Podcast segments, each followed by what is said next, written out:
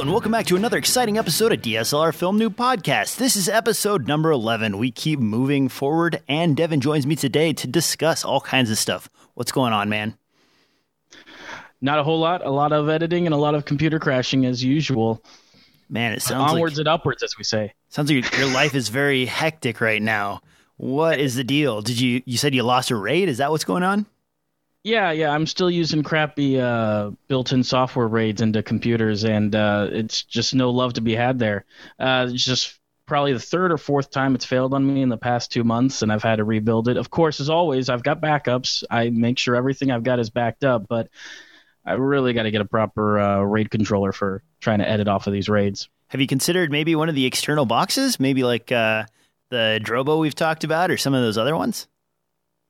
The, the speed's not there like we talked about even with usb 3 you're going to saturate that after you rate up some SATAs and uh, um, unless you're doing thunderbolt which a lot of windows motherboards don't have thunderbolt yet so one of the things I've actually moved to because my network attached storage isn't exactly super speedy, I can almost edit off of it. I keep a one terabyte SSD in my editing bay, and then I move my projects on and off of the server as I work on them. One terabyte's usually enough to handle most size projects. In fact, I was just working on a 19 minute short and it was 128 gigs. So really, it's overkill. 500 would probably do the trick. And then you have direct yeah. access to the speed. I don't know, man. Maybe better than a raid. No, no, true. But um, for me, it's not. It's more the speed is why I raid, not so much the storage, because the storage is cheap. I mean, even you know the one terabytes that we've been looking at are still coming down in price and are still looking very attractive. Yeah, I saw one terabyte, uh, not SSD spinning drives down to like $35 on sale last week. Oh, That's oh, yeah. ridiculous for storage. So if you don't have enough space, there's no reason why you don't go out and buy something. Plus, now they're up to what, six gig or six terabyte hard drives. So massive I amounts so, of yeah. storage available. Those are 180 or 180 $190. So they're still pretty spendy. But uh, the five terabyte ones are down to like 160 and the four are down to like 130, 140. So man, hard drive prices are really cheap. Now, on that note, let's go ahead and move on to the news. Wait a minute, wrong cue. Dang it, messed that one up. Time for the news.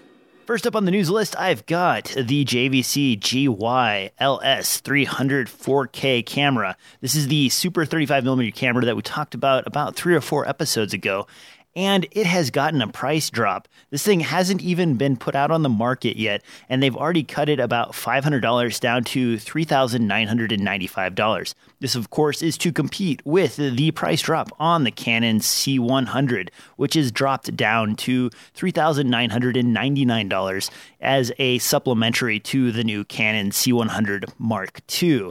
This is a 4K camera. It offers up a super 35 millimeter sensor, so you're looking at the same sort of sensor size as the C100. It's a 13.4 megapixel sensor, or 0.5 actually, and it's doing this weird thing. The adapter for this is actually a Micro Four Thirds adapter mount on the body, and it punches in on the sensor in order to accomplish Micro Four Thirds, uh, Super 16, even supports C mount lenses, and then it goes full up to your um, basically your M or super 35 millimeter sensor size. What is the deal with this? Have you, have you been looking at this more? Because now it's sort of attractive to me. I, I kind of want one. It, it is an attractive price, and I tell you, as a, a run and gun, um, I could see this really being very useful for people who are doing reality show work or something like that, where uh, you want a small camera, you want that portability, but you want that flexibility to adjust the camera to whatever kind of situation you're in. And uh, as you've had experience with uh, C100s and C300s, they aren't always um, super friendly to multicam. I think this is JVC though. I probably doesn't want to do a price cut because after all, it's not even out yet. They don't even know how this is going to do in the market. And out of all the names that people list, JVC is not on that list of 4K upcoming, you know, video type stuff. So uh, I'm liking the video quality. I think the video quality is really good, and it's interesting with the sensor, the way that they just build in to dynamically adjust between different kind of lenses. Um, that definitely makes it super flexible for whatever you have lying around, and I think that's what JVC needs in order to start getting popular in the marketplace. Is that hey, we've got all of these uh, different options you can use with your camera. Now I'm scrolling through the page here to take a look at kind of some of the specs. And it looks like what they're going to do for the sensor and adapter itself is they're going to have four screw mounts that you take off in order to adjust this for a PL mount. Uh, they'll have a Canon mount as well as a few others to choose from. So that's really sexy. Also, they're doing some cool stuff with uh, the wireless access to this. Uh, they've built in Ustream so that you can actually send out your broadcast to other devices while you're filming. That's really sexy for $4,000 man, I want this camera. I I want this. This is I'm gonna I'm gonna maybe I'm gonna buy this. I oh, jeez, I can't. It I looks gotta, like a really fun toy. Yeah, rent it, before you buy. Yeah, exactly. I'll probably have to rent one of these at least. The uh, 4K codec is um, 150 megs compared to the 100 megs on the GH4, so you're getting a little bit uh, more data out of it. It's got dual card recording. It records in both MOV format as well as AVC HD, so you can basically put out whatever format you want for your recording. It's got a built-in uh, ND filter. I got to stop talking about this camera because I really, really want this. You're gonna click buy right now. I know. I'm like hovering over the buy link. It's man, and Yep, that I, doesn't exist. I know, I know JVC is not a brand that I like really love or anything like that, but th- they seem to be offering a lot of stuff, and it. I don't know why they're the only ones doing this right now. There aren't a whole lot of uh, other cameras in this market that that have a 4K option with the micro four thirds and all these other lens supports. Ah, man. Oh, okay. Let's get that on my system. Yes. Not going to buy a new camera right now. On to the next thing. Uh, this is another disappointment. We were talking about SSDs at the beginning of the show, and now the Samsung 840 Evo is back in the news. Uh, seems that it is slowing down again, and Samsung put out an actual press release. Uh, basically, it states in October, Samsung released a tool to address a slowdown in the 840 Evo sequential read speed reported by a small number. And you notice they throw in that small number there to like try and downplay how bad of a deal this is. Uh, their new tool was effective at immediately returning the drive's performance to normal levels. Uh, we understand that some users are again experiencing the slowdown. Uh, while we continue to look into the issue, Samsung will release an update to the version of Samsung SSD Magician software in March that will include a performance restoration tool. I think what they're doing here is they're going to have us basically rewrite our data to the drive every so often. Does that sound like what you're reading? That that sounds that sounds like what their uh, their tool may be doing, because after all, the um, uh, them updating the performance tool, it sounds like they haven't fixed the problem. It sounds like it's more than just a firmware update. The fact that you need a tool to fix it, and not so much just update the firmware and then the product works like it's supposed to. So I think it's still a whole lot of disappointment and them as well saying a small number of users after not using their drive. They make it sound like too that part of this issue is just oh if it's your main drive it's not an issue but truth be told if you don't use data sectors then it's an issue correct that's Yeah. what you've experienced Yeah, it uh, So slows if you store stuff for a long time, basically, and by a long time I mean three to five months. It starts really slowing down when you're reading that data back. So if you have a project and you just leave it on the SSD and then you go do something else, it's going to start to kind of chug along pretty slowly. It's also bad if you're using it as a boot drive because it not all of the files refresh when you're booting and shutting down your machine. So those files that are kind of stagnant for a while, they start to actually slow down your boot time. I had one of my laptops before I refreshed the uh, SSD in there. It was taking it went from I, I mean it's not slow by any means. It was 13 seconds boot time when it was at full speed and it dropped down to like 28 or 30 seconds, which is still that's That's- that's, over double that's that's a less than 50% decrease But I mean, if you think about like five years ago or six years ago, what Oh, boot yeah. times were like a minute and a half or two minutes. You know, you could What go get a cup of coffee, about? and now I'm like bitching because this is uh, 30 seconds to boot. Uh, but it is still it's slow, and you you spend a, a very significant amount of money on SSDs. You want them to perform properly, and if they're not going to do that, or there's going to be weird issues, then you got to kind of avoid them and go with something else. One of the other things is that this SSD is one of the first ones to try that uh, triple level NAND. So that's mm-hmm. where a lot of these like they're kind of experimenting, and I don't know. Maybe they've fixed it with their next round of, of drives. I don't think the 840 Evo will ever be 100% from all these different problems that have been popping up. You're going to have to either refresh it every once in a while or do something else. But on mm-hmm. the bright side, they'll be on sale very shortly on Amazon because people are not going to want them as much. yeah. So maybe you could find some, I don't know. I the, the, whole point of SSD is speed, so you can't even say like cheap, you know, storage for something. So now on a more expensive note here, this is from a Kickstarter, and uh, you brought this to my attention. I'd kind of seen it floating around a little bit, but uh, I hadn't really looked into it too hard until Devin brought this up. But the people from Defocus, Follow Focus System, if you're familiar with that, uh, they got together with Zhang Optics Inc. on a project to design a set of Cinema Mini Prime lenses for Micro Four Thirds cameras. They're doing an entire set. If you got in on the Kickstarter, I believe the entire set was like twenty six hundred dollars. Um, now it was a can, good deal. Yeah, it was a really decent price, and they have a 16 millimeter uh, a 12 millimeter, a 25 millimeter, a 35 millimeter, a 50. And I don't think the 85 was in the Kickstarter, but uh, they now also no. have an 85 listed. Now, these are all sitting at about $1,000 to 899, depending on the lens you choose. And they're all T2.2. So that's a pretty good price for cinema glass, especially with an mm-hmm. entire set of primes. You got an even better deal if you got involved in the Kickstarter did you get involved in this Kickstarter, Devin? no, a little too rich for my blood, as most of the uh, cine lenses are.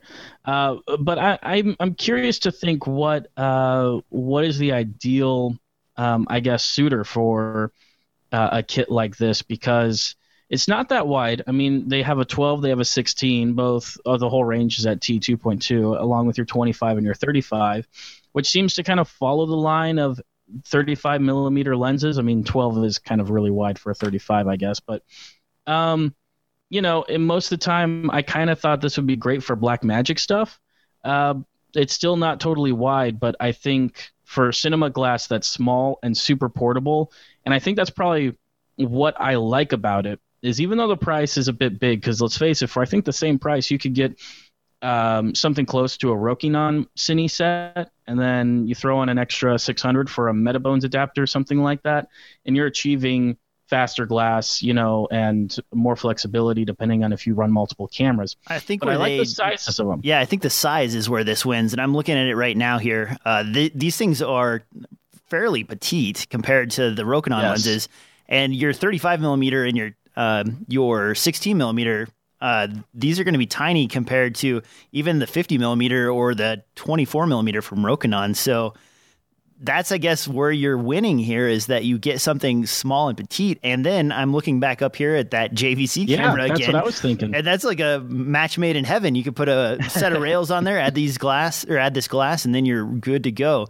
That's that's pretty nice. Ready to start shooting movies. Well, and it's it's that small size, right? Because um, the more that people are doing guerrilla filmmaking on location kind of stuff, and the more that it's a one man shop and you got to carry all of your gear with you, because uh, good camera people are hard to find, and a lot of the times we're asked to go to crazy places uh, because they can't find someone local that can do the job as well. So, uh, being able, you think about how you could pack all of this into a relatively uh, small bag along with your small camera, whether it's going to be a GH or your Blackmagic Pocket um, or even just the Blackmagic Cinema camera.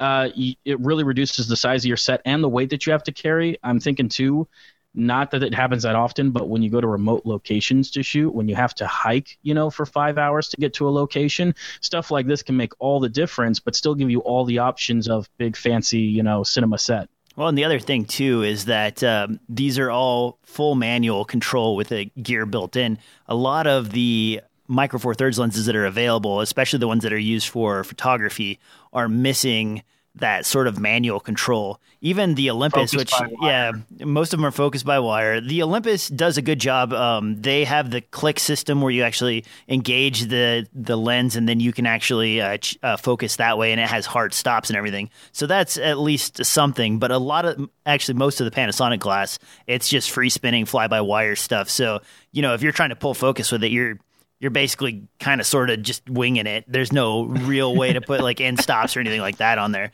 The other thing that I want to point out though is this was from a Kickstarter project. And while this Kickstarter project got 500% funding, which means a lot of people got excited about it, it also is still a Kickstarter, which means Yep. that uh, these guys, even though they're two companies that have kind of done a few things before, they're going to be struggling to meet the demand for the number of lenses that are, are going to be shipping out.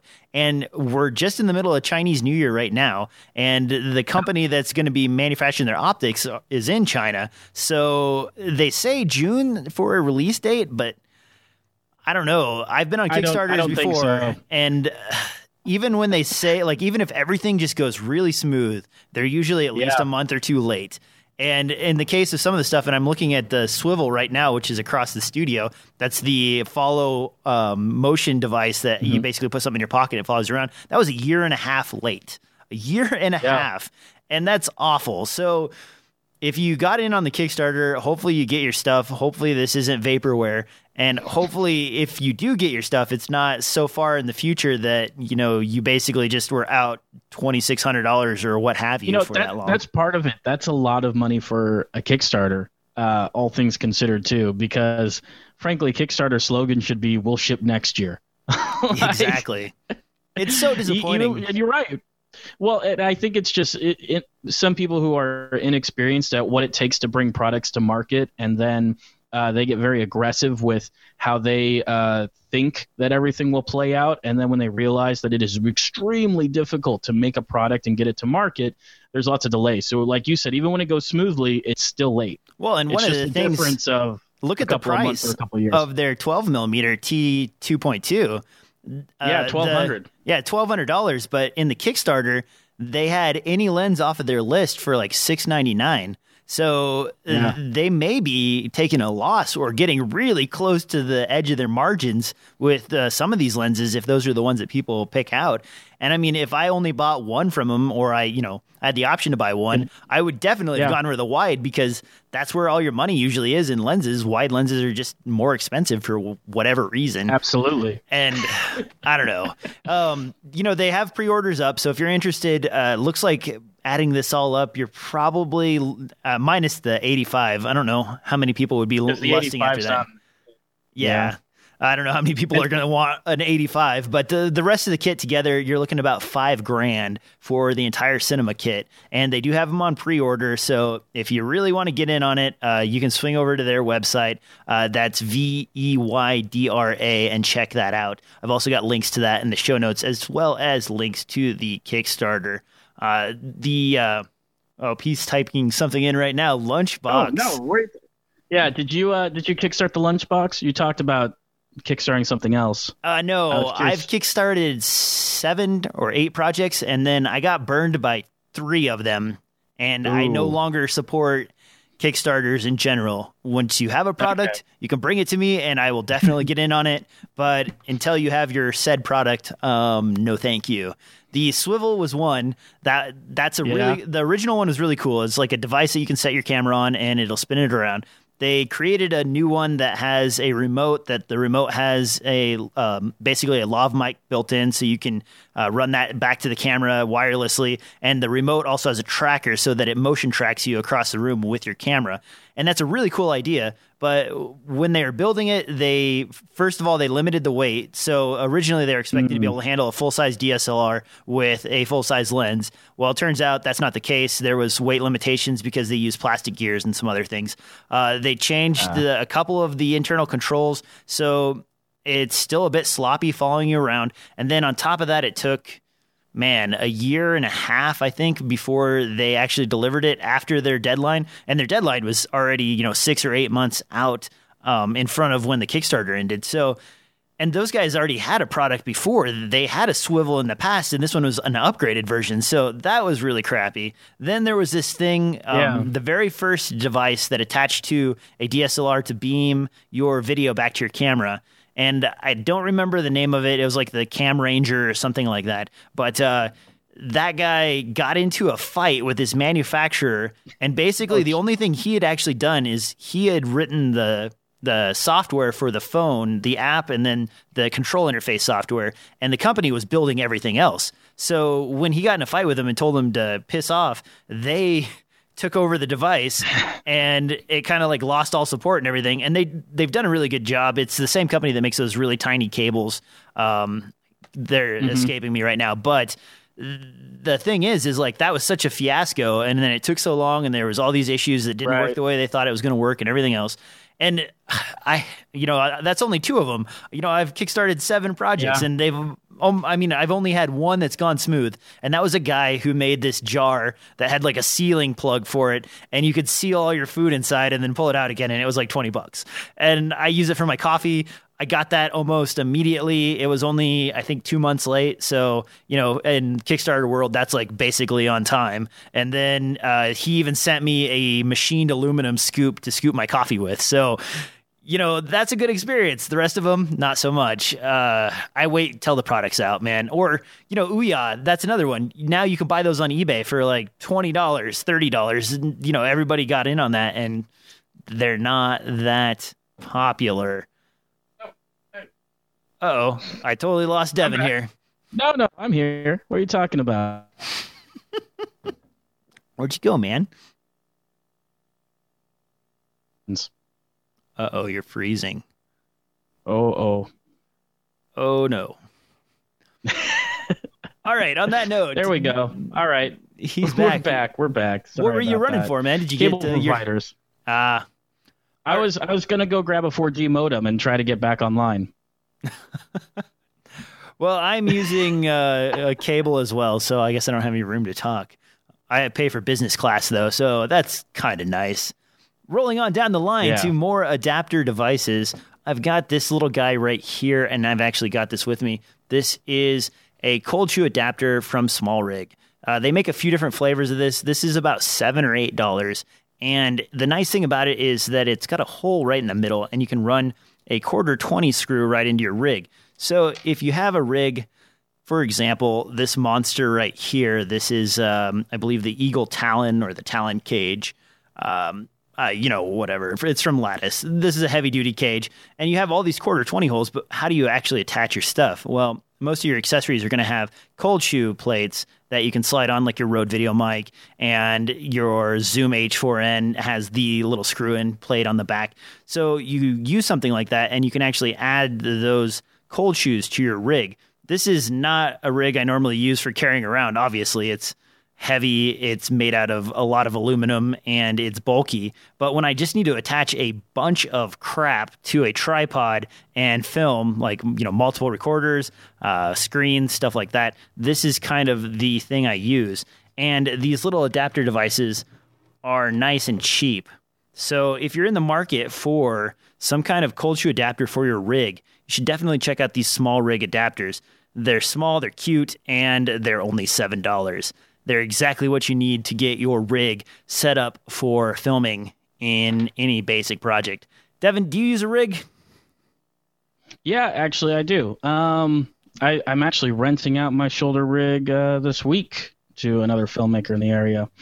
Um, and these are fantastic. I've been buying the plastic ones and busting the crap out of them for a couple of weeks, and it's totally worth it to just spend the extra two dollars and buy an all metal version so that you know your gear's safe. Now, which one was the plastic one? I, I have a thumb screw version, but those are kind of hit or miss. You can't find them on eBay or Amazon very often because they sell out really fast. What are you using? Or There were some using? on eBay. There was there. I bought like I think a ten pack for like five dollars. They they're just plastic uh, shoe mounts that you get from you know China or whatever, and the screws metal, but the, it screws into plastic. So your hot shoe mount is just metal on top of plastic at the core, and so it's pretty easy to bust off, uh, especially if you're running around and doing a whole lot with your gear.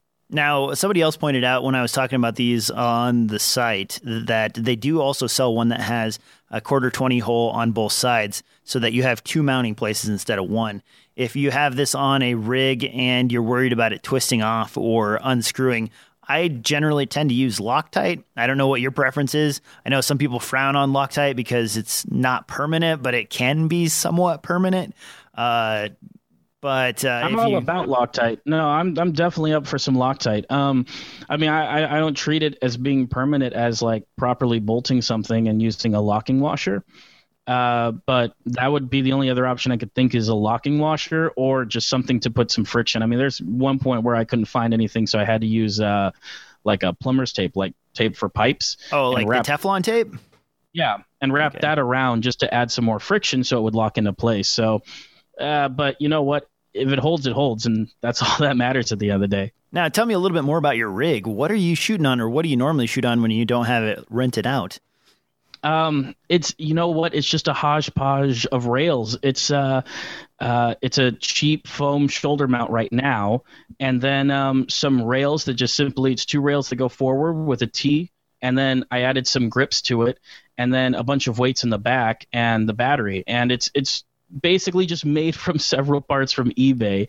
Uh, it at least just doesn't look that cheap, but that's why I've been waiting, which, you know, we know it probably won't happen, but uh, for a Kickstarter project that I think is already maybe three months late, four months late, but they are putting together a shoulder rig uh, that's actually um, full metal, has a spot for a giant uh, gold mount or V mount battery in the back, provides power to whatever camera you've got running in the front, and it kind of converts your DSLR size into an on the shoulder camera all as one piece with also having audio inputs. It's supposedly going to have really good uh, DACs.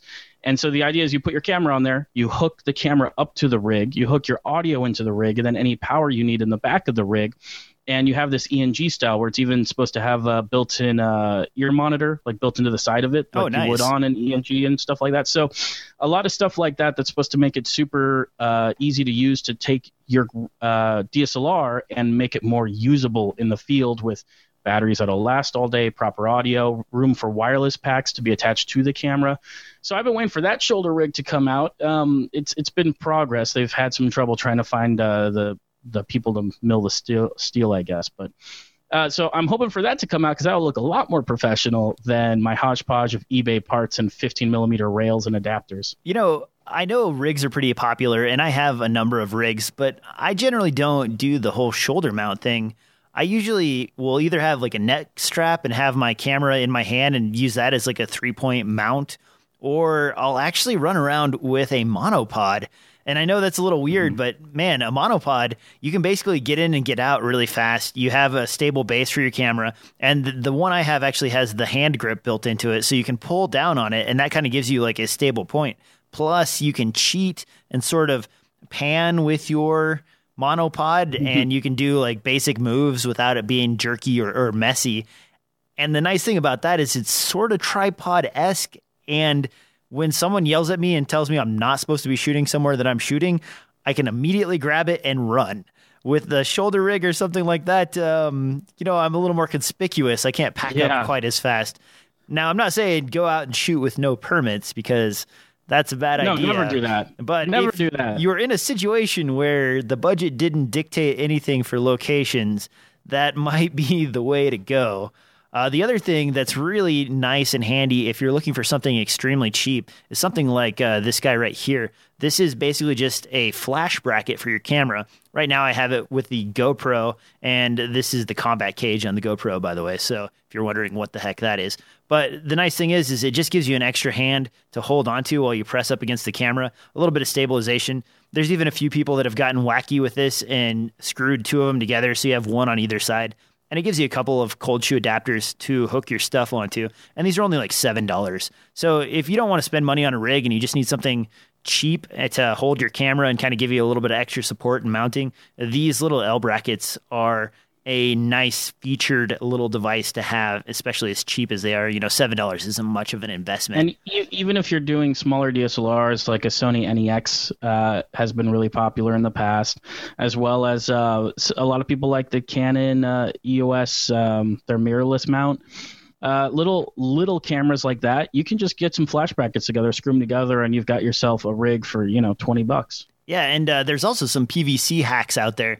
If you check out uh, the Frugal Filmmaker, I know Scott pretty well. He's a good guy, and uh, he's got a couple of builds where he basically just grabbed a bunch of you know PVC pipe and put together a rig, and then you know screwed down a mounting plate and got his quick release on there, and then got it working.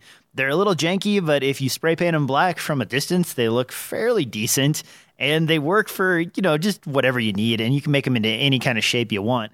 While we're talking about small cameras, though, this is the other kind of cool thing that I've got. And this is a $6 or $5 adapter for your GoPro.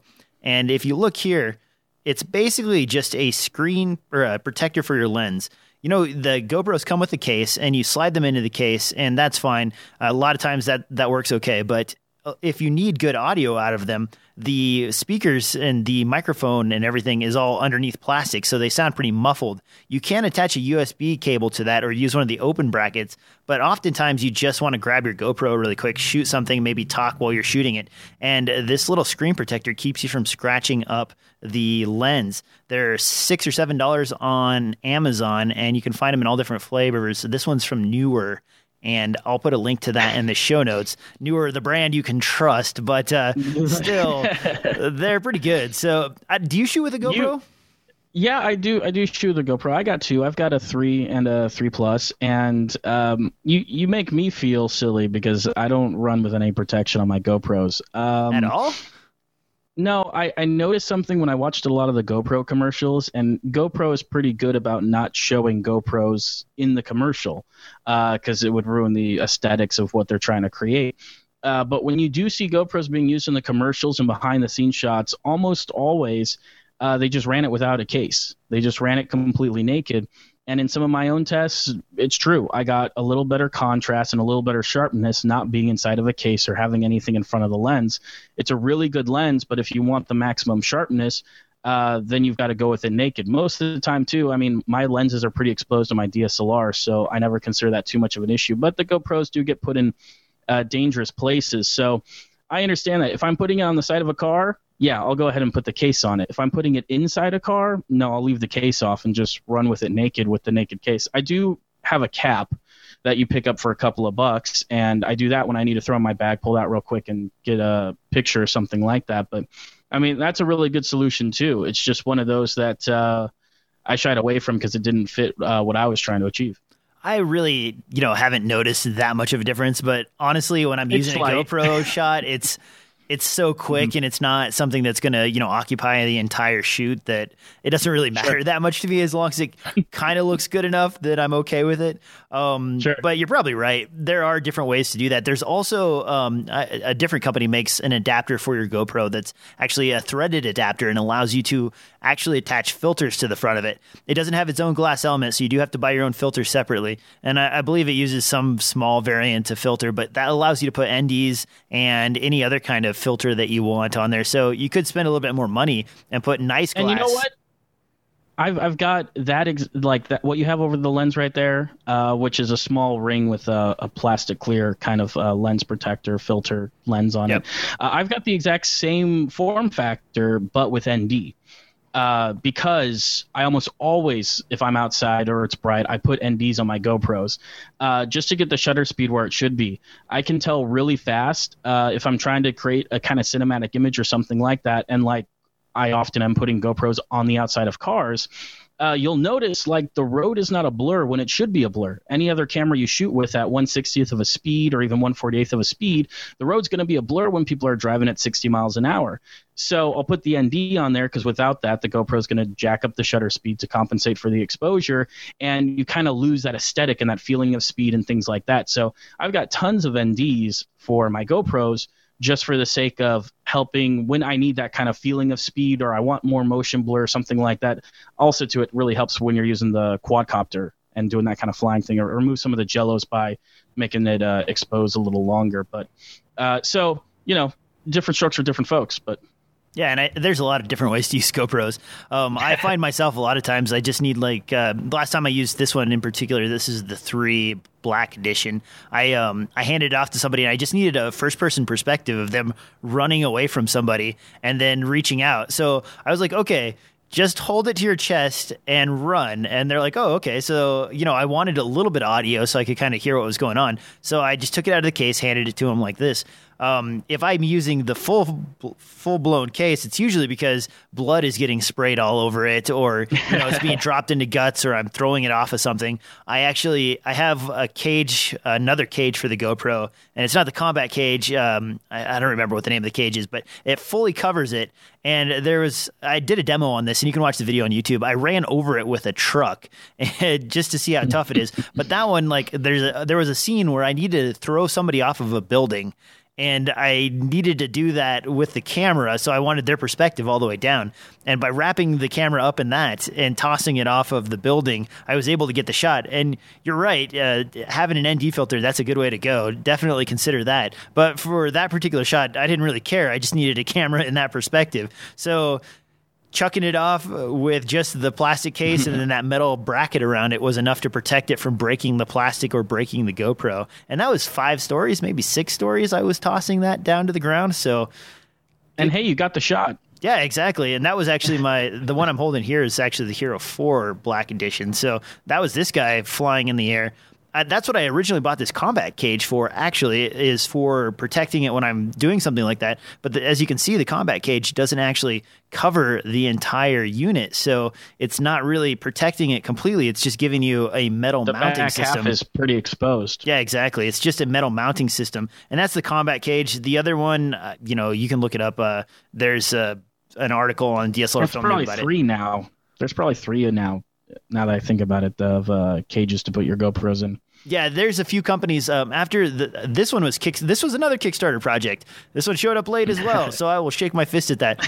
But the, the combat cage was one of the first ones, and then right after that, a couple. Uh, the Cobalt cage, I believe, is the other one. The Cobalt cage came out right after that, and then a bunch of of the Chinese manufacturers started to kind of mimic that style. And now, if you go on eBay and you look for a cage for your GoPro, you're going to find you know 20 or 30 to choose from. There's all different flavors, shapes, and makes, and they you know, they're probably okay. Uh, it's really hard to kind of mess that up. As long as it covers the entire camera and keeps it from, you know, face planting in the cement, you're usually good to go. Now, moving on to other camera news, I've got the RCC Droid Pro. Uh, for those of you who are Sony A7S shooters or A7 II or A7 IIs, uh, you probably don't have much in way of camera controls by tethering. But uh, RCC Droid Pro is now released an app that gives you full tethering of these cameras. So you have full control over your Sony A7S or the A7 Mark II or any of these other ones. The only thing is is that Sony does not allow for external monitoring. So with this particular setup, you know, I've talked about the Canon setup in the past where you can hook your phone up to it, tether, and you can actually see what's on the screen. With the Sony cameras, you only get control over the shutter and the other basic controls. You don't get to actually see the video on the screen. So that's kind of a bummer, but this is a slight advancement. Do you use any of these cell phone tethering apps or Wi-Fi tethering or anything like that with your cameras? Um, you know, I tried to the live view for the Canon uh, through the tethering, which I did hook up a tablet and everything else. Um, it, it was a bit slow for me. I could see it working in a very stationary talking head kind of a situation, but uh, ultimately I ended up going out and spending a few hundred on an actual uh, monitor to take care of that. Uh, but still, th- this kind of stuff seems like it's lacking in features, but it comes in so handy when you go, oh crap, I need to get a jib shot or something like that. I need to set this up on top of a ladder, you know, um, or some other hard to reach place, and I need to hit record or take a picture or something like that. Some of this stuff definitely looks like it's built for time lapsing, as well as saying, um, you know, shutter release via sound monitor makes me think that. Um, it's going to listen for loud noises and then take a picture. So a lot of stuff like that makes me think of trail cams because that's becoming more popular now um, yeah. for game hunting and stuff like that. So there's still there's still a lot of cool things here, and you can preview pictures once you take them, and it can help you operate the camera remotely, uh, which is all I wanted from the GH3. I mean, a lot of people were complaining, oh, what the app doesn't show me the video while it's recording. Yeah, that'd be nice, but at the end of the day, when it's you know so far away from me, I just want to be able to hit record on it or take a picture. So they did fix that on the GH4. Uh, the Wi-Fi tethering for the GH4 is actually somewhat useful. You can monitor; it's not too much of a delay, and you still get to see what's uh, being recorded while the camera is recording. So that's kind of handy. And in fact, that's probably the best implementation of that sort of feature I've seen on. No a, one else has done it like that. Yeah. Yeah. The uh, Canon offered it in the 6D, and I think it's also available in the 7D Mark II. But the Wi-Fi tethering for the 6D was only available in photo mode and not in video mode. So you had to use an external hack, uh, like a TP-Link router, or you had to plug mm. in your phone with one of those OTG cables in order to adapt your camera and then plug your phone into it.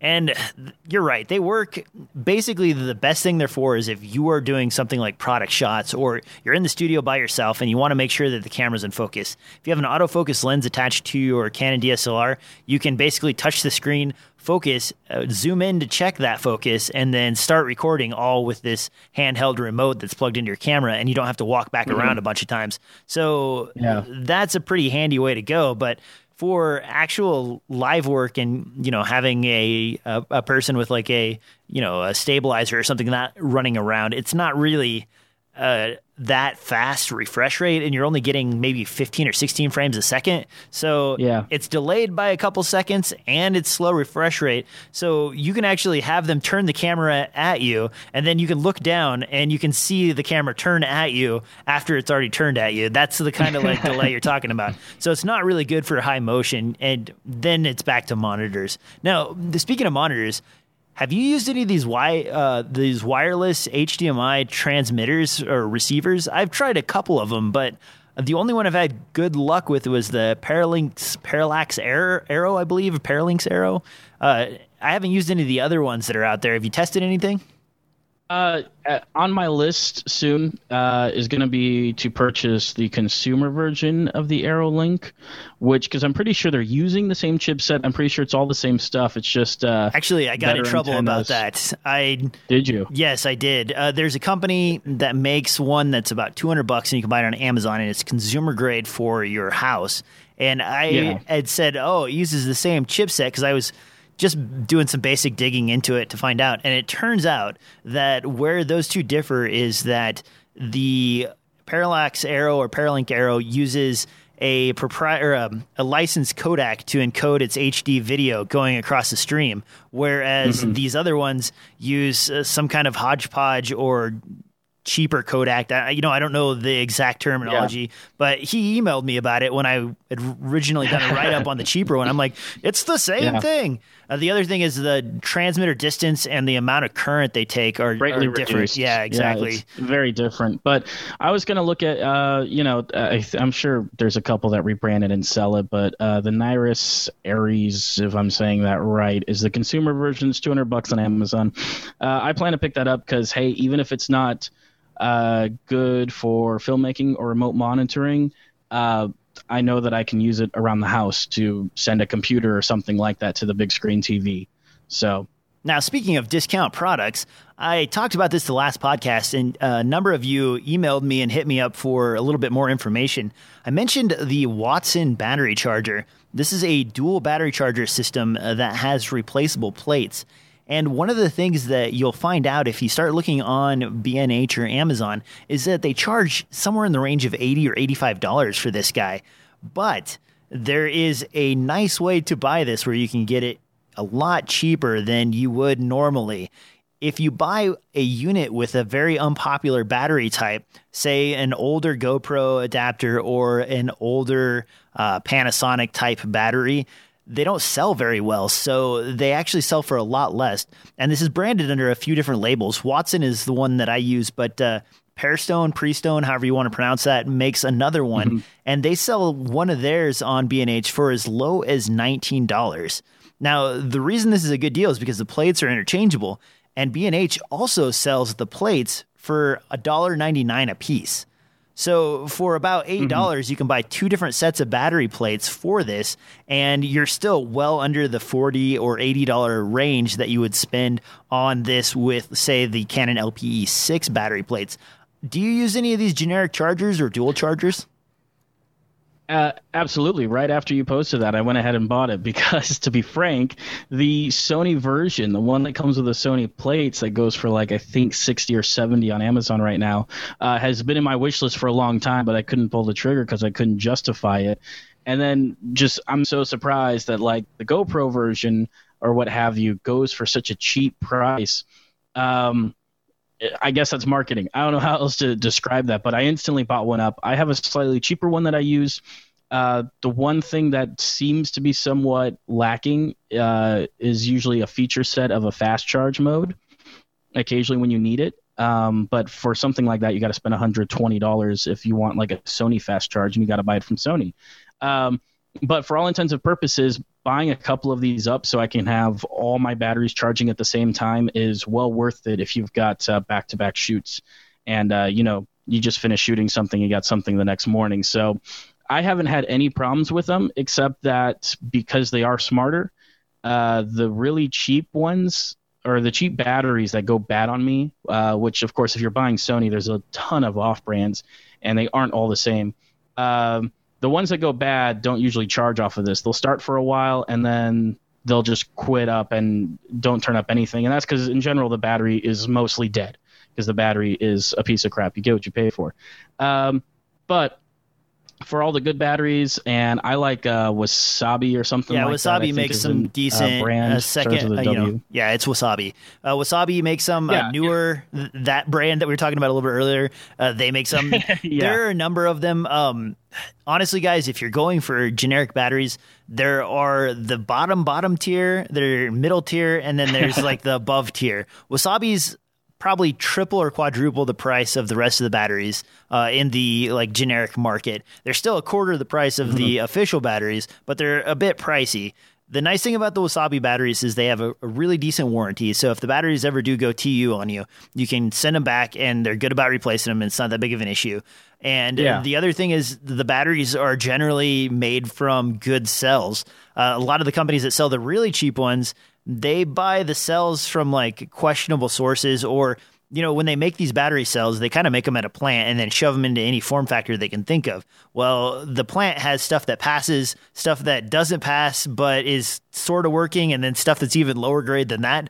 And usually they can buy those in bulk and put them into these batteries, and that's what you're ending up with. So be careful on that. Also, on that fast charge thing, um, watch out because some batteries, if you fast charge them, especially the generic ones, will actually overheat and then they'll never charge again. So keep an eye on that if you're working on the fast charge. As far as this charger goes, this dual charger though, um, man, it's handy to have around, especially with the plates, because packing and that's where I love it is actually you can pack six or seven plates into a small space as opposed to the size of a wall wart for every single freaking charger. And this guy also has a two amp output on the USB port. So if you have like a GoPro or you have something like that that's USB powered or can be charged via USB, that 2 amp output gives you a lot better, faster charge than if you say plugged it into a 0.5 amp or 500 milliamp uh, you know PC or laptop or whatever. It takes forever to charge something on your computer, but if you have that 2 amp charging port, then you can really charge it fast. The other and that's, cool and, thing is the button, yes. the test button. Yes, uh, sorry, Ben. Um, yeah. The test button, I forgot about this. Um, you can test batteries on this too. So if you have batteries that have been sitting for a while, it'll actually put a small load on it and give you a readout of the voltage on the battery. Uh, and it doesn't give you the actual voltage. It gives you like a this is almost fully charged to 75% indicator type of thing, but that's still pretty awesome. And it'll power up off of the battery itself. So you don't actually have to have the battery yeah. plugged in. You have a portable battery tester, which is great when you're on set and you've got a bag full of batteries and you go, Oh wait, which one's the ones that are charged? Do you mark your batteries? Because I kind of have a rubber band I do. scheme. I do. I mark them with I I I don't use rubber bands. I use gaffer's tape and I use gaffer's tape on SD cards. But I tend to be good about marking my batteries and marking my SD cards. Uh, but it's helpful too when um, uh, you start running into a situation where you start running out of power. And of course, you I usually keep a battery charger at least in the trunk of my car so I can charge stuff up while I'm out doing something else.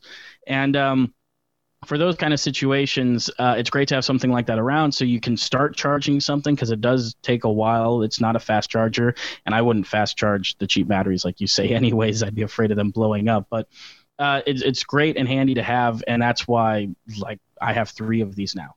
Now, one pro tip for Canon users, and this is something someone at Canon actually pointed out to me, and the clone batteries do this as well. Uh, if you look here on the video, and for audio guys, sorry about that, but you get those little um, orangish plates that go on your Canon batteries, and if you look on the bottom, there's actually a little battery indicator cutout on that. What a lot of people do, and what Canon actually originally designed these for, is to put onto your battery in one direction and it shows the blue tag. You put it on the other direction and it shows the white tag. So by flipping this back and forth, and you have to decide on what color you want to mean what, you can either have it basically label the battery as charged or label the battery as uncharged. So these plates, if you have them around, keep that in mind, and that's a very easy way to tell and to mark your batteries without putting tape on them or anything else. I personally have a bag of rubber bands, and before I go on a shoot, I wrap them all around the charged batteries, toss them into a little pencil bag, and then throw them in my pack. So that's kind of where I track my charged or uncharged batteries. But, you know, as long as you mark them and know what's what, you probably won't run into too much confusion. Battery management's kind of not that sexy, but it's a thing you have to do. Now uh, we've got some Absolute. a few discussion topics here. The Olympus EM5 Mark II.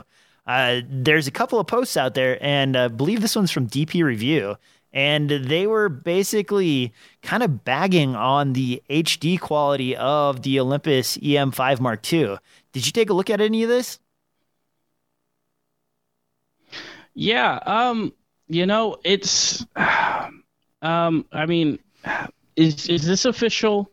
The camera they're using? Is this official release or is this a test camera?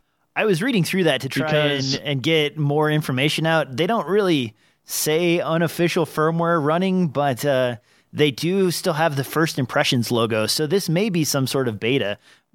Uh, let me look at the quote here where they're talking about it. It says, Sadly, our initial tests still suggest that despite the climb in bitrate, the footage is still being somewhat undermined by the slightly clumsy processing. The output looks a lot like the less expensive EM10 and somewhat less than the Panasonic GH4. Um, they're basically saying like, hey, this isn't keeping up with the GH4, and it's kind of putting out video quality that's in the more prosumer price range as opposed to some of its more uh, sought after brothers. I don't know if this is the case or not. One of the things I was reading on um, a, a, couple of the forums, people were complaining that previous versions of Olympus's cameras have have been plagued with uh, poor video codecs, and a lot of people suspect it's not actually the codec they're using, but how they process the image off of the sensor. I don't know if that's the case. You are more of an Olympus guy than I am, so what do you know about it? I wouldn't call myself an Olympus guy. Um, it, this looks like um, kind of like what we talked about with that that Bayer pattern and subsampling pixels and what have you. Um, it definitely too. They're they're comparing it to the GH4, which in my opinion is one of the sharpest looking cameras there is, and possibly a little too sharp for some people. Um, but it's one of those that I feel like it, this this could be the way that the engine works. It could be settings inside of their processing engine, um, in the way that it downsamples and subsamples its sensor, and but still, I feel like it shouldn't be this bad. I feel like it's kind of around that level where uh, some of the like Moiré and stuff like that is kind of reaching levels of what a 5D Mark II is, which still isn't terrible. Um, like let remember that all this other stuff you're getting with the camera. So it makes me think that this is definitely uh, th- this is something to keep an eye on, but I don't think that this is necessarily final firmware yet, or something that can't be improved uh, slightly depending on how they change things. Because it's, I know normally in the firmware they don't do much adjustments with their algorithms and stuff like that, but this looks like it's slightly worse than it should be. So I kind of want to wait until I get raw footage, like downloaded samples of what it looks like at its full bit rate before I make a decision. Um, because once again, this is pixel peeping, and I don't do a whole lot of pixel peeping, but uh, at the end of the day, I'm kind of like, does this stack up against what I use, and is this uh, good enough for me? So, you know, to each their own. Um, you, on the other hand, are probably now because you got your heart set on that JVC, probably don't care so much about the Mark II. Uh, but this is, I want to see actual uh, video sample footage before I make a decision on if this camera is actually you know viable as a video camera. I think my next camera purchase is probably just going to be another GH4. I've been eyeballing Olympus for a little while, but um, uh, Dave in the chat room pointed out uh, last week to me that uh, basically this Olympus is going to make me have to learn a brand new set of controls for the camera and I've kind of already, you know, I've gotten down uh, the uh, GH4 pretty well. I've gotten down all these other cameras that I shoot. And do I really need to learn another setup, another, you know, menu system, everything else? It's starting to be too much. Like I, I was on a shoot um, a, a, couple weeks ago, and I was shooting on mostly the 5D Mark III and the GH4, and I was bouncing back and forth between the two. And I got to the GH4, and I was like, man, where's the ISO at on this? You know, like because you get used to just dialing the the little clicker on the 5D Mark III, and so then I was searching through it, and then I forgot. Oh yeah, there's a button on top of the camera, and you just push that, and there you go. And it's the same with uh, you know white balance and some of these other things. Like you get used to the location of the buttons, where you almost kind of have a feel for it, and you don't think about it. You just push it and adjust and go. But when you're going back and forth between multiple types of cameras, it starts to get sort of confusing and hard to remember where everything's at, especially the GH4 and the Canon 5D Mark III to a little bit lesser extent have pretty in-depth menus that are 7 to 9 pages long and sometimes they're not labeled the most clear. You're looking at this and you're like, "Well, what does this mean?" What is this for? What does this do exactly? And and sometimes you're just looking for something simple like, hey, I need to turn the headphone jack up, or you know, hey, I need to you know turn the audio down for the audio input. And there's shortcut keys on the front of the camera, and once you learn those, that's great. But if you don't, and you're digging through the menu or trying to figure it out, and every camera you add is just another thing you have to remember. I kind of want to get back to where I was when I had two 5D Mark IIIs, where I have two identical cameras running back and forth between them, setting up. It's no big issue. And with the GH4, I think I'll probably end up in that same category where I have two GH4s and I can just go back and forth and the settings are the same. Everything is pretty much the same at both cameras and I don't have to worry about trying to figure stuff out. So maybe no Olympus, probably no that's, that's JVC. a nice world to live in. Yeah, it's nice. It's nice to have the duplicates, and plus, you know, man, I do. I as much as I want the JVC, four thousand dollars buys a lot of lenses, and uh, honestly, I spend more money on probably on glass than I do on bodies. So that money could be spent on I don't know the really sexy Olympus 40 to 150 that I kind of been jonesing after lately or one of those other really awesome lenses because that'll do more for me than probably another body. Yeah, and I'd, I, I'd agree with that. That's why I kind of like the idea of sticking with the Panasonic line and going with um, you know a GH4 to add to my GH3, uh, just because you know the codecs, the look, and everything else is so similar. It makes it a lot easier in post when you're not dealing with multiple camera types. Now, one last thing on the discussion list here is actually rigs, and we kind of touched on this earlier. But Devin, when do you think you really need a rig? I know a lot of people see these and they think, "Oh man, I want to have this sexy, you know, super professional thing." But when do you actually need it? Uh, you know what? Uh, there's there's two times that I need it, and um, and when I don't need a rig uh, is important. I think in the definition because uh, like you brought up the thing with monopods, and I think that's great. I actually have a Mogopod myself, and I love it. I don't know if that's uh, considered a cheaper monopod by other people, but all the mount options, it's a GoPro pole. Uh, you know, it, it has some belt system too that you could do crane like shots with or whatever have. But uh, Mogopod, I just love it because it's fast and it's easy and it's a great uh, pod that's really compact and really is easy to move around. When I do need a camera rig, um, it's either one to impress a client uh, let's face it, that's part of the business is showing up with a matte box just to make clients feel confident about the money they've spent on you. Matte boxes, I, know I scoff at you. I know it shouldn't matter, but um, also too, uh, when I was just out at a shoot in um, uh, Gary, Indiana, uh, where we were shooting super rundown uh, houses and stuff like that in churches, uh, we were using an eight millimeter Rokinon with um, I think a, uh, a, speed booster or something like that for the Blackmagic Pocket. And in that case, I needed NDs. I was shooting outside. Uh, and so the only way to do that is with a matte box. So then some kind of rigging is necessary to get all that kind of stuff to work. And I really do like follow focuses uh, just because it's something bigger to grip on with my rig. Uh, the main thing I really like about rig or rigging up is weight and adding weight to the camera. And I know that sounds really silly, because uh, mostly everyone's into being lighter, and I'm into being lighter too, of carrying my equipment to the shoot. Um, but depending on what exactly I'm capturing, I think weight of a camera makes a huge difference.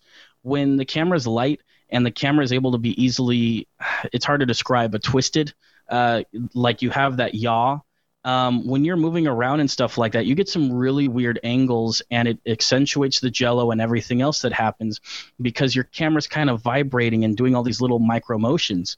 Uh, when you have a big, fat, heavy camera, um, a lot of that stuff goes away and i think that that's also part of too the you know the film look that everyone talks about and goes after i think part of that too is that when you do a following shot of someone walking down the hallway uh, even if you go handheld on it and you're not doing a glide cam or something like that, a big uh, heavy rig, a rig with weight, it's just not going to do that kind of yaw motion. It's going to mostly stay ahead and move around as the cameraman moves around, and it won't have the little small vibrations in it.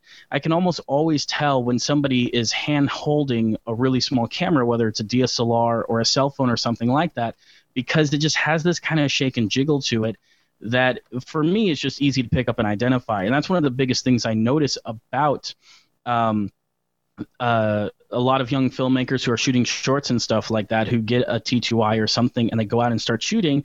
And I can tell that they don't have a rig or anything because when they start running around with that little camera, it, it, it the jello comes out a lot more and everything else. It gets really, uh, really difficult to get that kind of I don't know cinematic look to it that you have so to learn to walk important. too. You know, there's kind of a a way about walking even with a rig or even with the camera just in your hand that you kind of do this weird like to your chest and like walk slowly.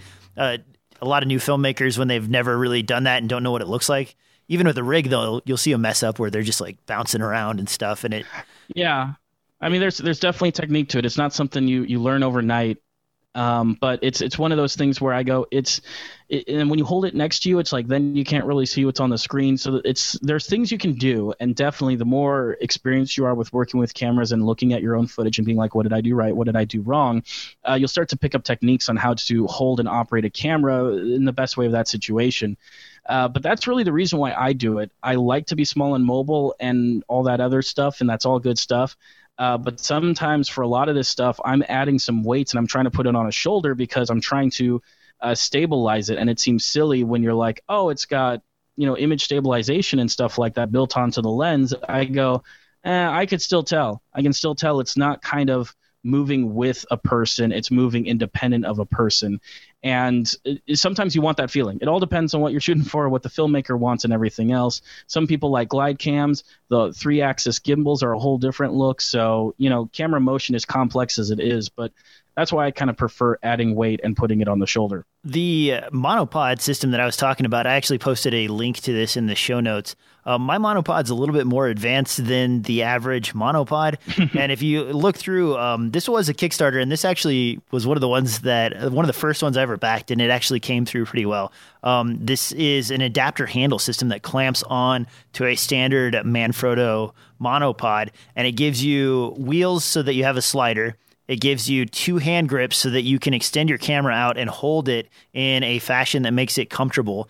And it has multiple points to actually mount your camera along the rail of the monopod itself, as well as on top of the monopod. And because of that, you basically have, I don't want to say an all in one kit because with these sorts of devices, it never does one thing perfectly, but it does a lot of stuff pretty decently. And I don't know if honestly they make these anymore. This is the Moto Grip, if you are wondering what I'm talking about. So go online and look for that. I'm not sure if he still manufactures really these cool. or not. But uh, I got in on the Kickstarter. It's a great item. He had them machined in California, and uh, I got mine pretty fast, and I keep it with me and use it all the time. It's a really handy device. And You even have a review of it, don't you? yeah, there's I have a review up somewhere of this probably. Um, I've had this thing for I don't know a couple years. I think I bought it back in like 2012 or 2011, something like that. But uh, it's pretty awesome and it's really handy and it's something I, I always carry with me and people ask about. They're like, "Wh- you know, what is that? Where do you get that? And uh, that's sort of my major rig. I have a few other ones. Um, bull, I have a bulldog rig, and when you mentioned holding it to your chest and not being able to see the screen, one of the things that's nice about the bulldog style rig is it actually just has two handles, one on either side, and then it has a large flat mounting plate on the top. So the way it's designed is you actually mount your monitor down on the top of the uh, flat plate on top where the camera goes, and you hold the camera at your chest. Now, I know a lot of people like to do the shoulder rig thing, but I never really cared for the perspective that you got out of the shoulder rig. I used it for a while and thought, man, I, okay, this is okay. And then I started doing the kind of chest height shooting. And uh, to me, that sort of carrying area looks a little bit more natural than having the camera kind of up at eye level. And I don't know if I, you know, maybe I'm just imagining this. I've got this all, you know, in my head somewhere. I'm crazy, but it seems to me like a much better looking style to carry the rig like that.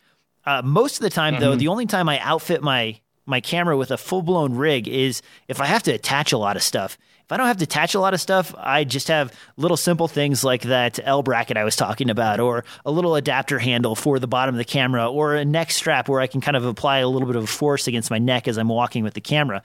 And the reason is, is because honestly, I want to move in and I want to move out. I don't want to have a ton of stuff on there. And if I do have to have a ton of stuff, usually I'm going to be bolted down onto something. That's where this monster rig right here comes in. This uh, Lotus rig is. Uh, it, I, it's the Lotus Talon, by the way, if anybody's wondering. I finally went and looked that up. Um, this is a heavy duty piece of kit and it weighs quite a bit. And it's not really for something that you want to carry around. It's just, it's too bulky for that. This weighs twice as much as a camera, a monitor, and everything put together. But when you need to bolt down your camera and strap a bunch of stuff to it, you know, a field monitor, maybe a Ninja recording system, you want to put some audio gear on there as well, and you're in a studio environment, then you can kind of set this up with whatever you want, have it all good to go with some LED screens and some arms and stuff like that hanging off of it, and you don't have to worry about torsioning the cold shoe plate on your camera. Um, honestly, when I'm out shooting, I don't normally rig up very much. That uh, mono or that moto grip is about as riggy as I get, and I have a few other like random things. I do have the cage for the uh, GH4, the Varavon cage, but I don't really consider that a rig as much, simply because the GH4 is so small that all that is is kind of like drawing an outline around it. Uh, most of these other rigs you see are shoulder rigs or they have uh, rails or something like that, and they're really making the camera big. I try to go as small as possible, and I'm in fact I was just talking about uh, this with somebody yesterday. The A7S is a little bit too small for me, but I don't want to put a full size rig on it. And small uh, rig, I was uh, you know I mentioned their little adapter product. They have a pretty sexy little like kind of half C shaped cage for the A7S. That again, I don't feel like that's a rig necessarily. So it's not providing support as much as it is like, oh, I just need to attach something to it really quick, or oh, I need to thread in a little handle or something like that. Now I have the little extra area to do that. So maybe I'm weird, but uh, I'm not a huge rig guy unless they are buttoned down mostly. Is that Yeah. strange? No, no, no. And and I have a very similar philosophy. Like I said, it comes to camera movement, and uh, especially if I'm not doing handheld for because it's a talking head, it's corporate professional, what have you. If I'm not doing handheld, I have no rigging on the camera um, unless I need a matte box in order to impress people by the size of my matte box. But um, uh, so a lot of times it's like, yeah, a, a tiny, uh, small little cage, maybe just to put on audio receivers, like wireless receivers or something like that, is all I need, and that's all I want, so that without putting anything on or taking anything off, I can fit it in the bag and pull it out plug it in and turn it on. So uh, I'm all about that. It's just when it comes to handheld stuff, I go the extra distance. Maybe it's because I'm not that good at doing handheld camera work or what, but uh, that's I, I'm I'm with you. I'm with you. As small as I can make it as possible while still getting the shot I want. Well, the other thing too, guys, um, if you're relying on the image stabilization inside of your lens, it's not that not that good. So really practice um, practice handheld shooting, and you know, you know, learn to kind of walk with the camera. And I think there's even not in my area, but uh, if you live in like California in the LA area, there's classes on handheld shooting and they go through a lot of this stuff and, and they're all part of like a training seminar or whatever. Maybe go to one of those or, or watch somebody who's been doing it a while that's really good at it. If you watch a few of the YouTube channels that have kind of walking reviews, uh, Digital Rev does this a lot. The guy that does their filming, he holds on to the camera handheld with nothing more than basically a strap on his hand, but he's he's been doing it for so long and he's so stable at it job. that the camera doesn't shake like you think it would and it doesn't move or wobble. And it's the, the same thing with a, a, lot of these other deals where if you're using a slider that doesn't have any sort of resistance you have to really practice before you get that smooth hand. With the handheld shooting and just the camera you still even with image stabilization in the lens you're still going to have to hold it. That's what was so exciting about the Olympus uh, EM5 bringing this all the way back around is that the in-house stabilization, the in-camera stabilization, uh, looked even more significant than what we were getting out of uh, the lenses. So maybe that is the win-all solution for for rigs and no rigs and image stabilization, all that stuff. I don't actually know. I want to mess with it, but uh, again, that's down the road. All right, that's enough rig talk. Last thing on the list is pick of the week. What do you got, Devin? Uh, you know what? This uh, the Scarlett uh, 2i2. Um, I'm to be doing a review on this on my website uh, later this week, and um, putting through the paces. But so far, there's a lot to like. Uh, it's not perfect, but I've used other rigs around this price point, and there's a lot to like about it. So for um, portable recording, I mean, a lot of the time too, laptops are so cheap and so available that even if I don't have uh, an H4n or something like that, considering on features and stuff like that, uh, I'll end up using these kind of USB powered uh, audio interfaces uh, for getting nice, clean audio and um, getting that recorded into a WAV format or whatever I need for production. So my pick of the week is actually something very simple. It's this tiny little cable right here.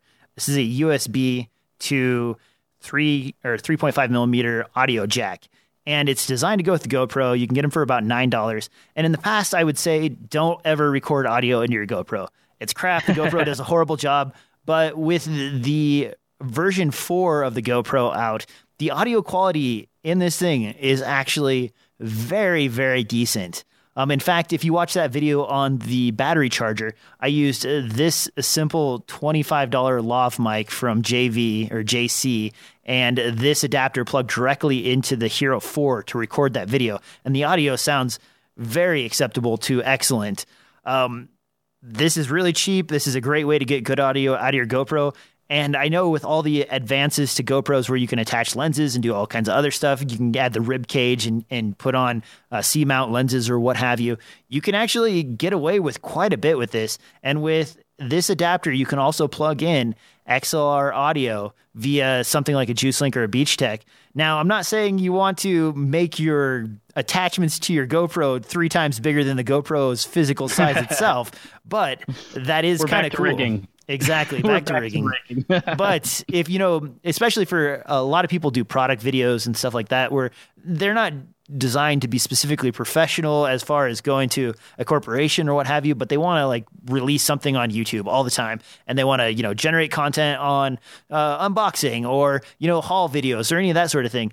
You probably already have a GoPro. Chances are you got one for Christmas or something like that. This cable is cheap. You plug it in, and you can get a lot better audio out of your GoPro than just trying to talk close to the mic that's built into the unit itself. So definitely take a look at these cables. Um, the GoPro Hero 4, and I'll probably have a video out on this in a, a month or so. Uh, the audio into the GoPro Hero 4 versus the 3 is night and day. It's phenomenally better on the 4. So that is a very pleasant surprise. I hadn't actually had time to test it because I usually just throw my GoPro in for that sort of thing. But I was like, man, maybe I'll just shoot this in 4K on the GoPro and you know, you can have this like on a little arm and above your stuff. And it worked perfectly and it it sounded good and that lav mic, that's like a $30 lav mic, $25 lav mic plugged into this. Also, I will have the testing done probably tonight for the Aspen mic versus this lav that I just held up because that lav here looks very, very similar to the Aspen. I mean, mm-hmm. the specs are almost identical. So once I get those up, I'll have those posted. Uh, Devin, where can people find you? Uh, ImpulseNetworks.tv. Uh, right now, the site's actually uh, down for maintenance, removing servers. But uh, by the time this podcast goes out uh, later tonight, it should hopefully be back up and running. Uh, and hopefully, too, I'll be having a review or two posted on there. And guys, you can find me over at DSLRFilmNoob.com. You can find this podcast on iTunes under DSLR Film Noob and on SoundCloud as well as any other place that podcasts are distributed. And thanks as always for watching. We will see you next time on another exciting episode of DSLR Film Noob.com. That's not what it's called. It's called the podcast. Boy, I botched that.